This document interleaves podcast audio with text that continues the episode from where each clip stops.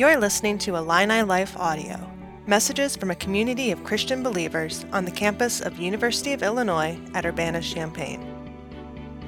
For more audio and video content, visit IlliniLife.org.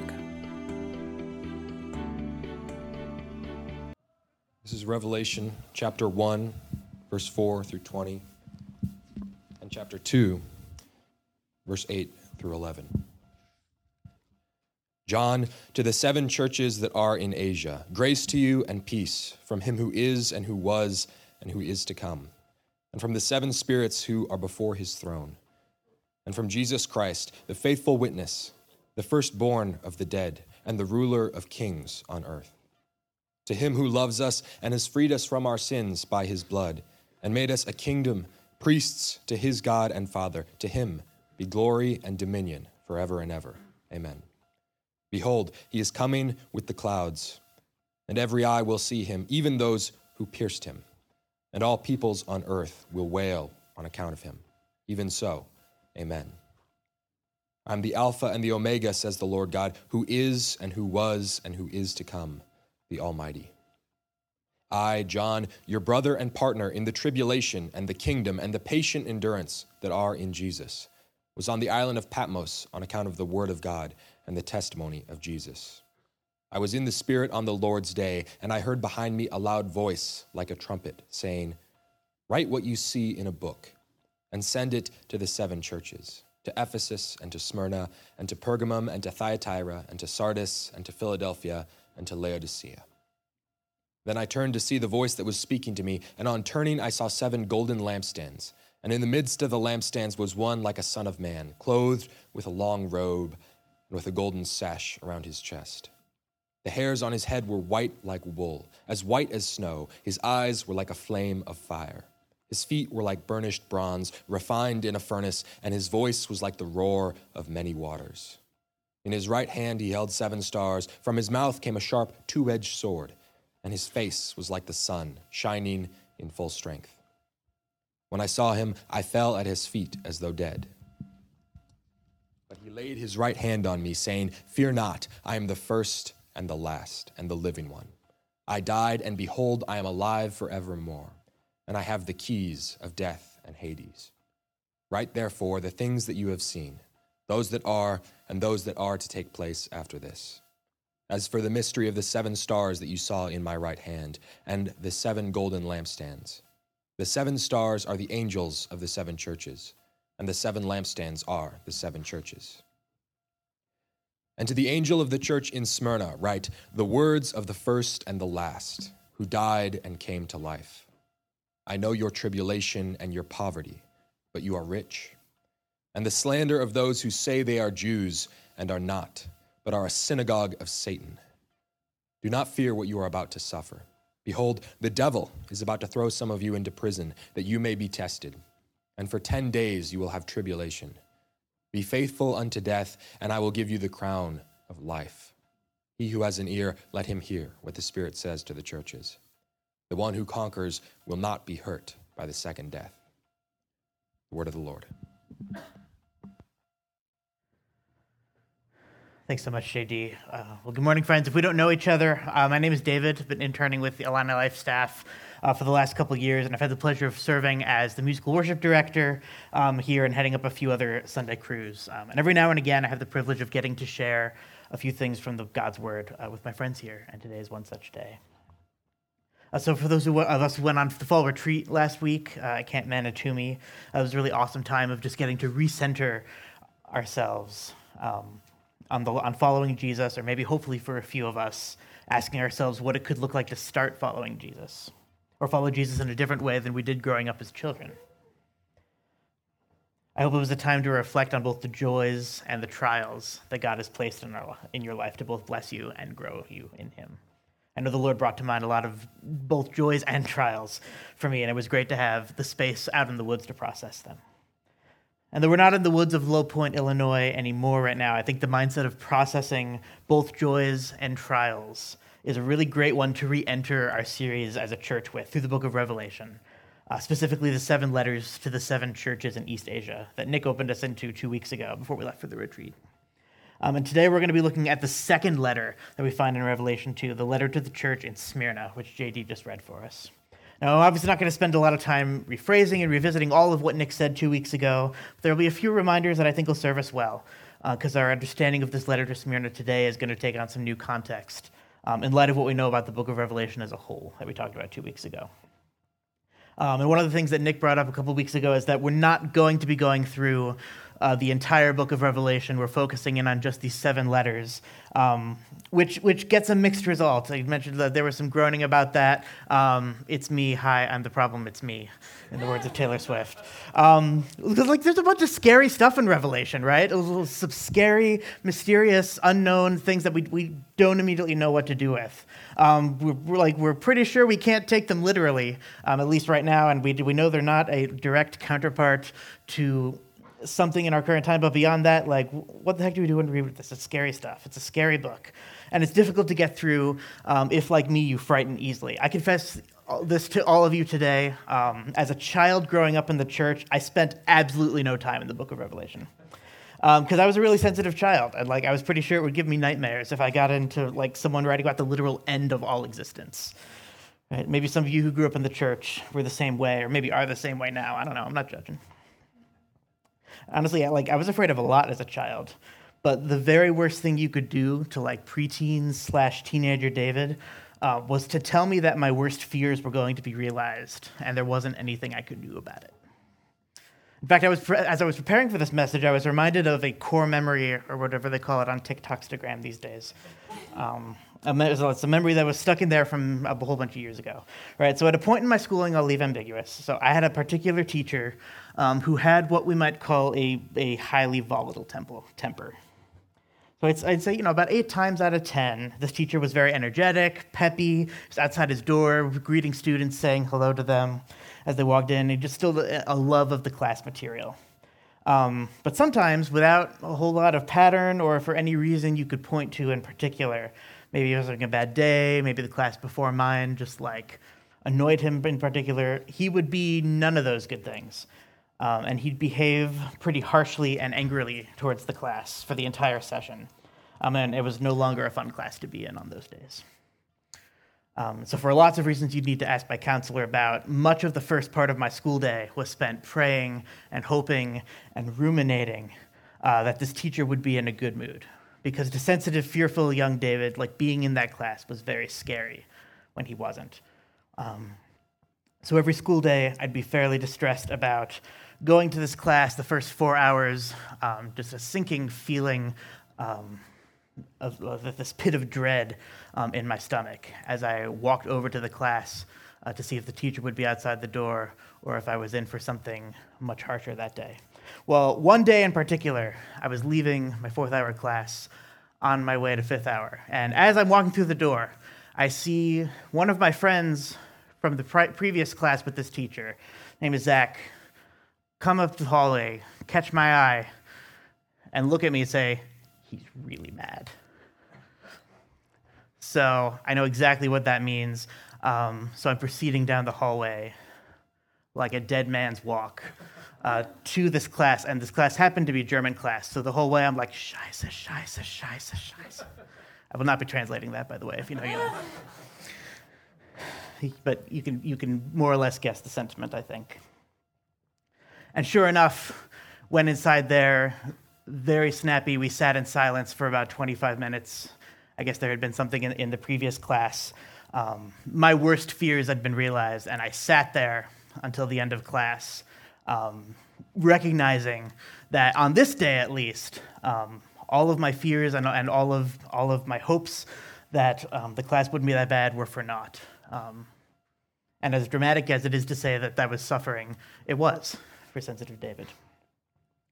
Um, now, this may or may not be a relatable story for you, but we can all point to those times when we've been faced with the reality of some form of fear, some form of hardship, um, and then immediately a, recognition that there's nothing we can do about it. Um, I know not, not, one, but two occasions in my lifetime, I've been told that someone very close to me uh, was diagnosed with stage four cancer. And though oncology and, and medicine would do as much as they could, um, in both cases, I was explicitly told they would not make it to the end of the year. And indeed, it was between two to five months um, when each person went to be with the Lord. And you face a sense of, of understanding that, like, this fear, this hardship that you're going through will be realized, it will reach a culmination.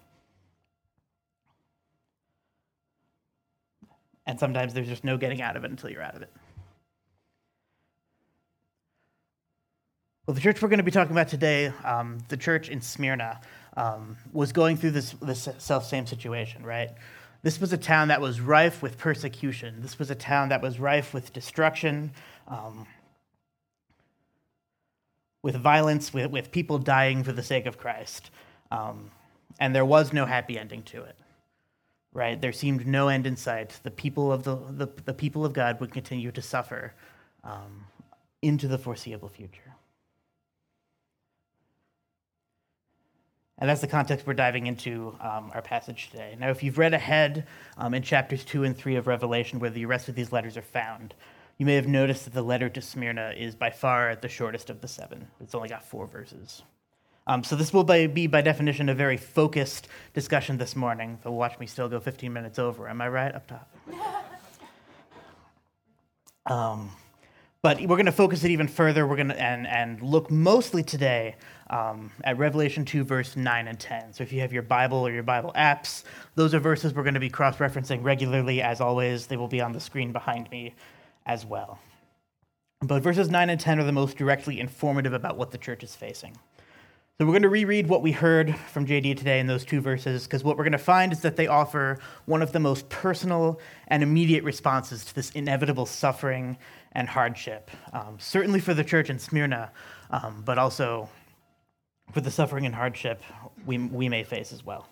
So we read starting in verse 9 I know your tribulation and your poverty, but you are rich, and the slander of those who say that they are Jews and are not, but are a synagogue of Satan. Do not fear what you are about to suffer. Behold, the devil is about to throw some of you into prison that you may be tested, and for 10 days you will have tribulation. Be faithful unto death, and I will give you the crown of life. So, in verse 9 here, we're presented with these three primary afflictions that are giving the church in Smyrna problems at this point, right? We mentioned tribulation, which just means things are not going well for them generally. But specifically, we know just from history uh, that the church at this point, others like others in East Asia, um, is facing intense persecution at the hands of the government. We see poverty, and this one speaks for itself a little bit. The church in Smyrna was under great economic repression and slander. So some translations use the word blasphemy instead. But either way, we understand what that means, right? Those following Jesus in Smyrna are being spoken out against, and specifically, they're being spoken out against by others in the Jewish population in the region. Persecution from the state, a loss of economic prosperity, and religious disunity with those around them. It's a powerful concoction of trouble for this region. Now, if you got the chance to look through this passage in your small groups, there were probably a few things that stick out. Um, I know in the one I was sitting in, um, one of the first things that stuck out, John writes, I know your poverty and you are rich. And we, we may be asking, well, what do we do with that? Um, because if you're as chronically online as I am, you may have been tempted to read that little aside as John being like, the real prosperity was the friends we made along the way. or at least like the Jesus we followed along the way. Um, in other words, you might be thinking, well, like, all he's saying is even though they aren't materially wealthy, they're rich in faith, they have a great deal of faith, and that's what's important. Can it really be that easy? And to be clear, yes, that is exactly what John is saying. Um, but we should be careful not to pass that off as just like a trite encouragement or even worse, an internet meme, right? Because to be poor economically but rich in faith was a huge deal for the church in Smyrna. Um, because they had developed at that point a huge reputation for commerce and trade, and economic wellness had become a big part of their identity as a town at this point. So now, I don't know how many of you have been to Galena, Illinois. Um, all right, I'll get a little bit back there. Uh, so I had the chance to road trip over there for the first time over this past summer. It was a great time. Um, but Galena, so Galena is a harbor town about 250 miles northwest of Champaign. So it was named after a lead ore called galena, for which there are a lot of different deposits. Um, there were a lot of different deposits found in the area um, around the 18th century. Um, and because there were because of these deposits, because of these ore mines, these lead ore mines, the town arose to become one of the most like commercial, commercially successful like trading centers of Illinois. Um, and it was considered for about a century to be like the second big city in Illinois, right next to Chicago. And I guess Vandalia, which was the capital at the time. Over, but over time, the demand for lead ore went down, right? And the population and the identity of Galena as this, as this commercial force went down with it. And yeah, like it sort of got a rebirth about 30 or so years ago with the tourism industry. Um, and that gave it a little bit of a second lease on life. For many, it's really, at this point, just a time capsule of sorts that's stashed away in Western Illinois of a time gone by. It's a town that is rife with identity crisis. Now, in many respects, the story of Smyrna is very much the same as that of Galena, Illinois. And if, if you've tuned out at this point, I want to wake you up and make this very clear. I'm not suggesting that Galena is the modern day Smyrna, okay? like, we want to, not, not talking counterparts, that's a frequent trap for people going through Revelation. This is just an illustrative comparison. Okay, but it is a helpful reference point, I think, because Smyrna was also a com- highly commercial harbor town named after, pr- uh, after its primary enterprise, that being the production of myrrh. Smyrna. I'm not kidding, that's real. Um, and like Galena, it was frequently in contest with the other big city in its region, that being Ephesus, which we learned about um, two weeks ago from Nick, for the status as sort of the major commercial center in East Asia. And also, even more apparently than in Galena, Smyrna's history is one full of identity crises, right? As the centuries went by, one empire or conqueror would destroy it, another empire or conqueror would, would restore it, rebuild it again. It'd get destroyed, always come back to life with a new identity and a new purpose. But this era of the church, um, during which this, this letter was written, we're talking about 300 AD or so, somewhere in there, by most accounts, it felt different somehow. Since its planning, the church in Smyrna had been a major constant, but now even that was under attack. The Roman emperors were systematically persecuting Christ followers because they believed Jesus was the King of Kings, not Caesar or Nero. And even the Jewish leaders in the city were coming after the Christ followers, just as they had after Christ himself. Because as they saw it, this whole like righteousness by faith alone thing was going on too long. And verse 10 offers us a somber warning. It's going to continue for the people in Smyrna to some bad places. Verse 10 the church has promised that some of them will be thrown in prison and tested for 10 days. And though they will not be able to avoid the season, they are to be faithful even to the point of death. And I think it's an interesting little detail that the letter specifies that they will be thrown in prison and tested um, for 10 days. That was probably, the, at least for my small group, maybe in yours too, that was the other detail um, that stuck out as unusual because we don't normally get um, such specific um, date references for, for things like prophecy and vision and things like that. Um, and it's worth noting that the, the 10 days might have been understood by John's readers in a couple different ways. Um, I'll tell you one of the ways it wasn't understood 10 days. So, like, probably was going to be a little bit longer. But what, you know, one way it might have been understood is that 10 days was considered um, in just sort of the idiomatic lingua franca of the time to be um, sort of vague expression for a short amount of time. It, it's, it's the equivalent of us to saying, oh, it might last maybe a week or so. Um, ambiguous, but it's, it's meant to communicate that it's going to be a quick flash in the pan and then it'll, it'll be over. Right, and what we're meant to understand by that is when the, when the people of Smyrna get thrown into prison, they'll be in there for a short amount of time and then they're going to get killed, right? This is a political imprisonment. Um, the testing will be will be a bit of a formality, but John John is trying to communicate very clearly that for some people in in the Church of Smyrna, um, their fate is death. Not by any fault of their own, other than the fact that they chose to remain faithful to Jesus, um, but also there will at this at this point be no salvation from it. But another form of understand, but another way that might have been that the ten days might have been understood um, is as a reference to Daniel, um, the book of Daniel. Now, notably, because of the high amounts of Jewish persecution in the city, um, the letter to Smyrna has, I think, the fewest number of Old Testament references out of the letters. Um, but because the, the, the, span of 10 days is mentioned so infrequently in the Bible, um, and Old Testament readers would have recognized the book of Daniel as one of the few times that it is. Um, there's every reason to believe that that would have held some significance for the church. Um, as background, now we went through Daniel as a church. If you were with us, I think a couple falls ago, um, but Daniel takes, but Daniel is set in the context of um, the exile of God's people into Babylon, right? And as people are being taken into town, as people are being um, enslaved, brought into the Babylonian culture, it, that comes with it. Um, everyone getting their name changed, um, and everyone being as fully culturally immersed as possible. Um, and for Daniel and a few of his associates who were brought in directly into the king's service, that meant a change in diet right? So everyone who worked under the king or was or was directly responsible under the king's leadership um, was fed with what the ESV refers to as royal delicacies, right? And they were instructed at that point that you are going to change your diet over to what the king tells you you are to eat. Well, Daniel and his associates because the, you know, they, had brought, they had been brought in among God's people um, under a different diet, a diet of, of vegetables, of, of food on the land. And this had sustained them um, through the period of hardship leading up to this time, um, through the rest of the exile. And so they approached a sort of servant of the king and said, um, We're not going to eat the royal delicacies because they will defile us. Um, they will be bad for us physically. We'd like to continue um, eating the diet of vegetables that we had um, before we came into the king's service. And the king's servant says, Well, I don't want to get in trouble with the king, so we're just going to keep going with this. So Daniel replies, Test us on the diet of vegetables for 10 days. And again, the, the phrase 10 days comes up. Let us show you what this diet does for us. And if you are unhappy with the results at the end of 10 days, you can do with the results what you wish.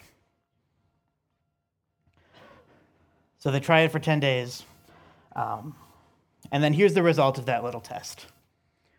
So he listened to them, this, this, this harbinger of the king in this matter, and tested them for 10 days. At the end of 10 days, it was seen that they were better in appearance and fatter in flesh than all of the youths who ate the king's food. So the steward took away their food and the wine they were to drink and gave them vegetables. So whether this was an intentional reference or not, like we can see that there, there was an intentional adherence to who God told Daniel and the, and, and the people in exile who they were. Right? There had, there had been an established identity, there had been an established set of practices, and Daniel held faithful to those practices um, and was rewarded and, and was eventually brought out of this sort of cultural assimilation.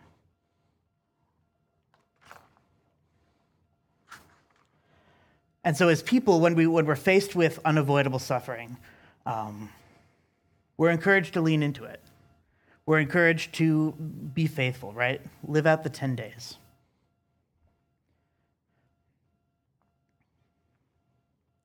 Because God has established a, a precedent of his presence, He's established a precedent of his instruction and giving us the things that he knows are good for us um, we can be encouraged to do the thing that's uncomfortable. We can be encouraged to push ourselves into to discomfort, maybe even bodily harm, suffering, death, whatever stands in front of us.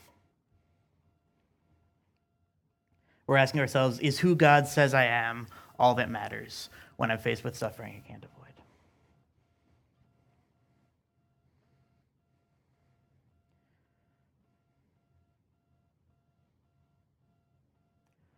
So that's our most immediate response. Right? And that's what, that's what the people in Smyrna were holding on to. But there was also a broader call for this, right? Now we need to start pulling out the microscope a little bit and thinking about what are some of the implications for the church as a whole. Um, so we talked a little bit writ large about the, about Revelation. It was it was what we call apocalyptic literature. It was a vision brought into John. John was inspired to write out this large account of what the end of the world will look like, including these seven letters. Um, and the book of Revelation takes the form that a few commentators refer to as a circular letter. What that means was John was inspired to write the letter and then send it around to the seven churches in East Asia and the surrounding areas. And what that would mean is each of them would receive the fullness of Revelation in their time as they passed by, um, meaning that Smyrna would receive what John had to tell Smyrna, but they would also receive what John had to tell the other churches. And conversely, everyone else would be able to find out what was going on in Smyrna. And this is a big deal because they would have seen a couple of things in Ephesus, in Thyatira, in Sardis, and all of the other seven churches we're going to talk about in this series. Um, they would have noticed number one, Jesus doesn't have any rebuke for the church of, Smyrna. And this is one of the, I think, two letters in the collection for which that's true. Um, there, there's some exhortation from Jesus, but there's also a warning. This, this is where you have fallen short as a church and where you need to repent um, in, order, in order to, at some point, become reconciled with the Lord. But Jesus has no such message for Smyrna. He just has a warning of suffering and an encouragement to keep the faith. So the other churches would have looked, that, looked at Smyrna. They would have seen a church that has an outstanding reputation with the Lord, is in good standing with God, has remained faithful, um, has continued in faithfulness even in the death and rebuilding and death and rebuilding cycle of the town. And they would have looked at it and said, wow, even that church is suffering, and even that church is persecuted.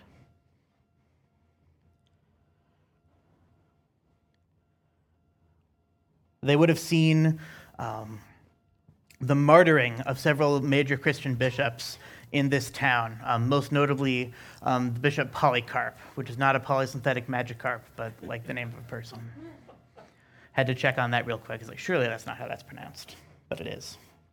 And that was a hugely um, revolving event um, that warned the entirety of East Asia um, that stuff was getting real.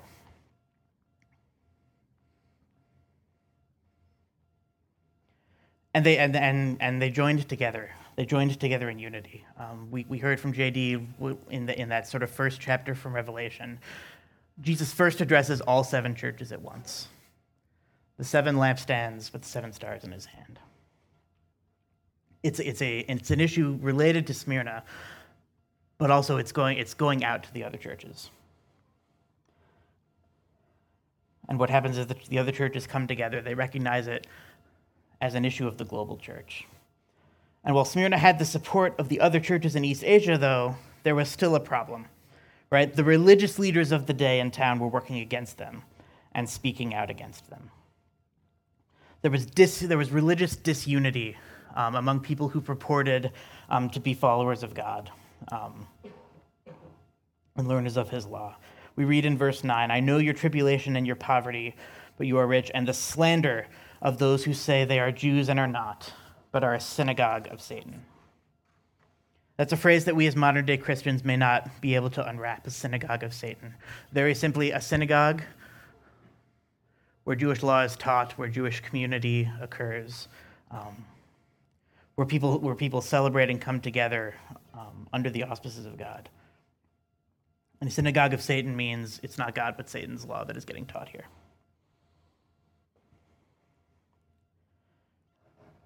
Smyrna was faced with a religious leadership that was more concerned with its laws, with its legalism, with its head knowledge,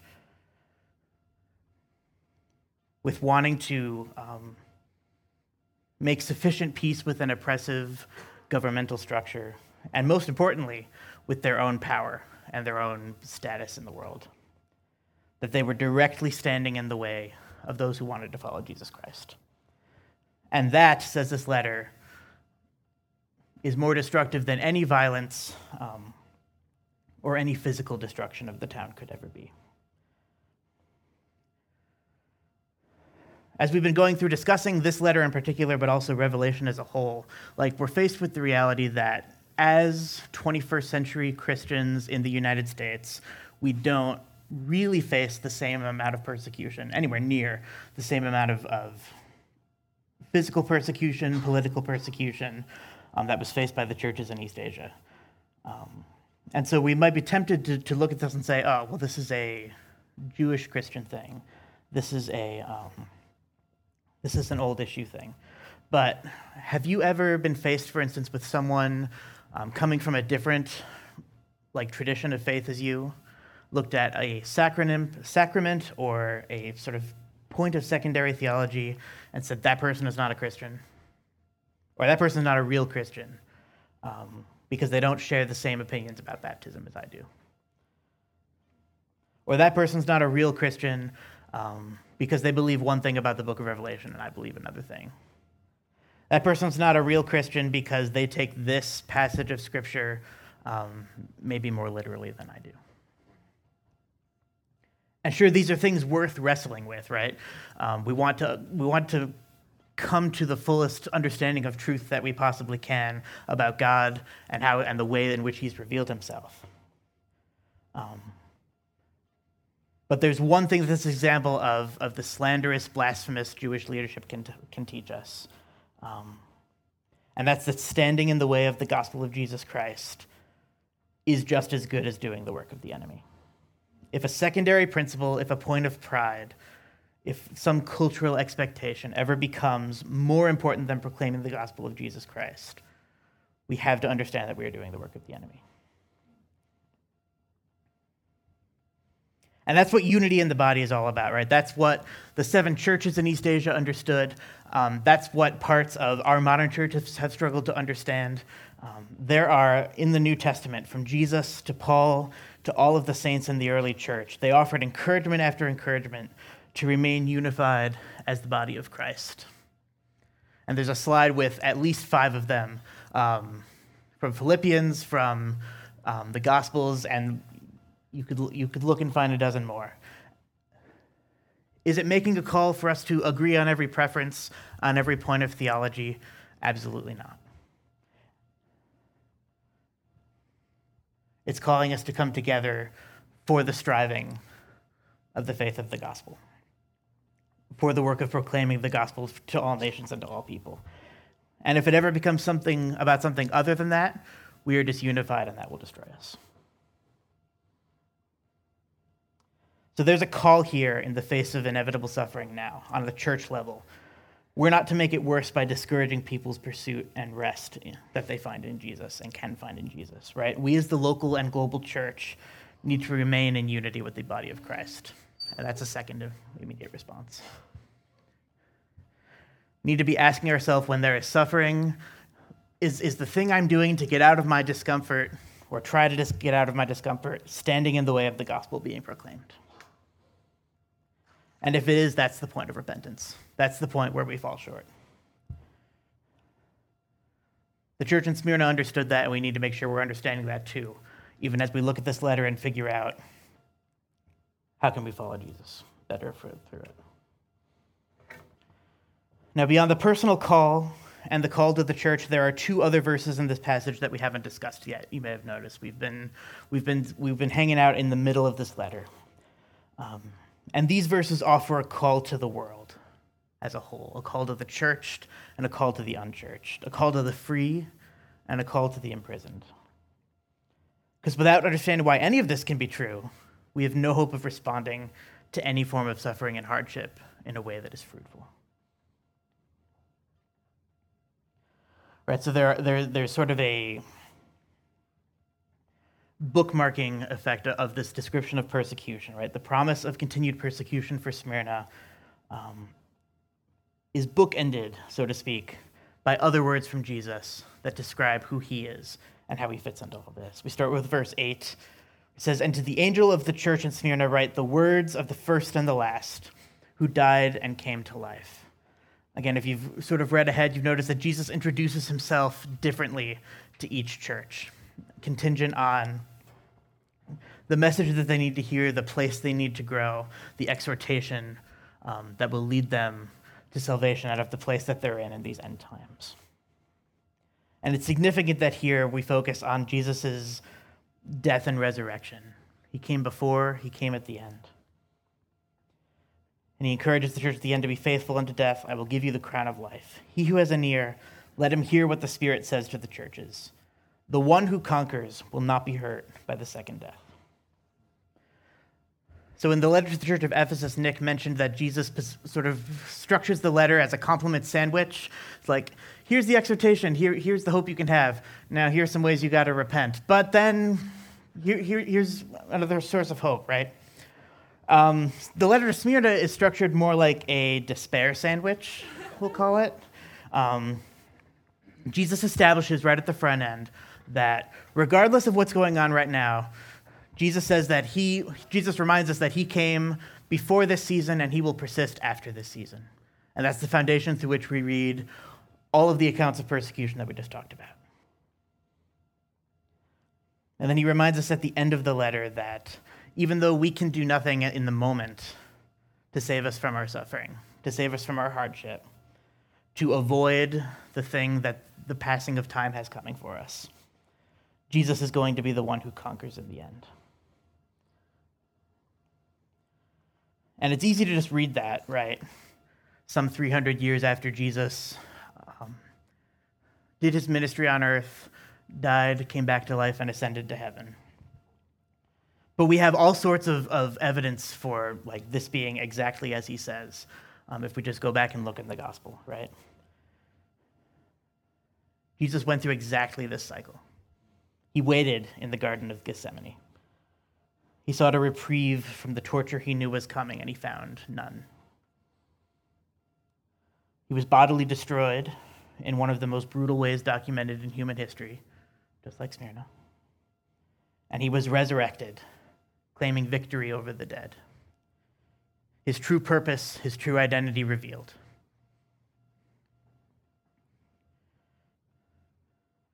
I can't get through a single sermon without making a movie reference Guardians of the Galaxy 2. He knows who Smyrna is, boy, because he is Smyrna. This letter ends with a promise of Jesus. He tells the church, All you can do, all you must do, is be faithful. Even if that's to death, even if that's to further destruction. Separate the notion of hope from the notion of life this side of heaven. And I will give you the crown of life, true life. The one who conquers will not be hurt by the second death. And the crown of life is, is again, an, an interesting metaphor for lots of reasons um, that you could listen to an entire other sermon on its own. A lot, like a weird amount has been written about that metaphor. Um, but what I will say that it's understood as most scholars to be not a crown of royalty, but a crown of victory, right? The crown placed upon the head of someone who won a sporting competition, who fought a fight and took the spoils. That's what Jesus promises he will do, and that's what Jesus promised he's already done. And this faithfulness unto death, this faithfulness into the unknown outcome, is how Jesus invites us to share in that victory one day. So, looking past just the idea of leaning in, being confident in, in who God tells us we are, looking past being confident in, in staying, holding fast to the body of Christ. Um, on the world level, an overarching response to inevitable suffering is, look, is to look to the model and coming of Jesus Christ. To always be asking ourselves, are we living for the right now? Or are we living with faith for what is to come, whether we see it or not? And that's a difficult ask in this day and age, right? I'm a planner, I'm a type A person. I need to have the five year plan on deck. And I'm talking to U of I students, so I know I'm not the only one in here. And it's a terrifying notion to be like, you can't plan away the hard stuff in your life, and you can't plan away the discomfort. Um, but Jesus has already conquered it. And so, as we place these three responses to inevitable suffering side by side, it's easy to see how Smyrna, um, even in four verses, has been doing these well. Right? They have been accepting this cycle of, of destruction and rebirth, knowing that a new day will come for the town because they've seen it before, both in the history of the, of the region, but also in the testimony of Jesus. They held fast to the body of churches in East Asia um, and found support in them when their leadership would not provide any. And they looked to Jesus as the ultimate example of faith to the point of death, Remind them that it is possible and it is worth it. We can ask ourselves are we doing these today? Are we who has received no direct rebuke specifically from Jesus? Are we securing ourselves um, and preventing our own destruction by holding to the fast to these three things as people, as Illini Life, as a nation. And so maybe when you're walking to that midterm, um, sure, like positive that you're going to fail it or positive that you're going to forget everything you studied. What if you did? Would that be the end of the world? Would that like counteract who Jesus says you are? If you're going into a difficult relation, like relational problem with a significant other, you've got a difficult conversation um, happening on the phone if you're like me and you've got at least three dozen emails in your inbox that you don't want to look at. What if you did? Like, does who Jesus says you like? Does who Jesus says you are? Um, does the support of the people around you outweigh all that? If it does, um, I want to invite you to join me into asking the Lord to be bigger than that in our lives, um, to center to give him a point of centrality so that we are assured of, of his victory. Um, even if not immediately, um, that, it will, that it will come out in the days to come. Let's pray for that together as the band comes up.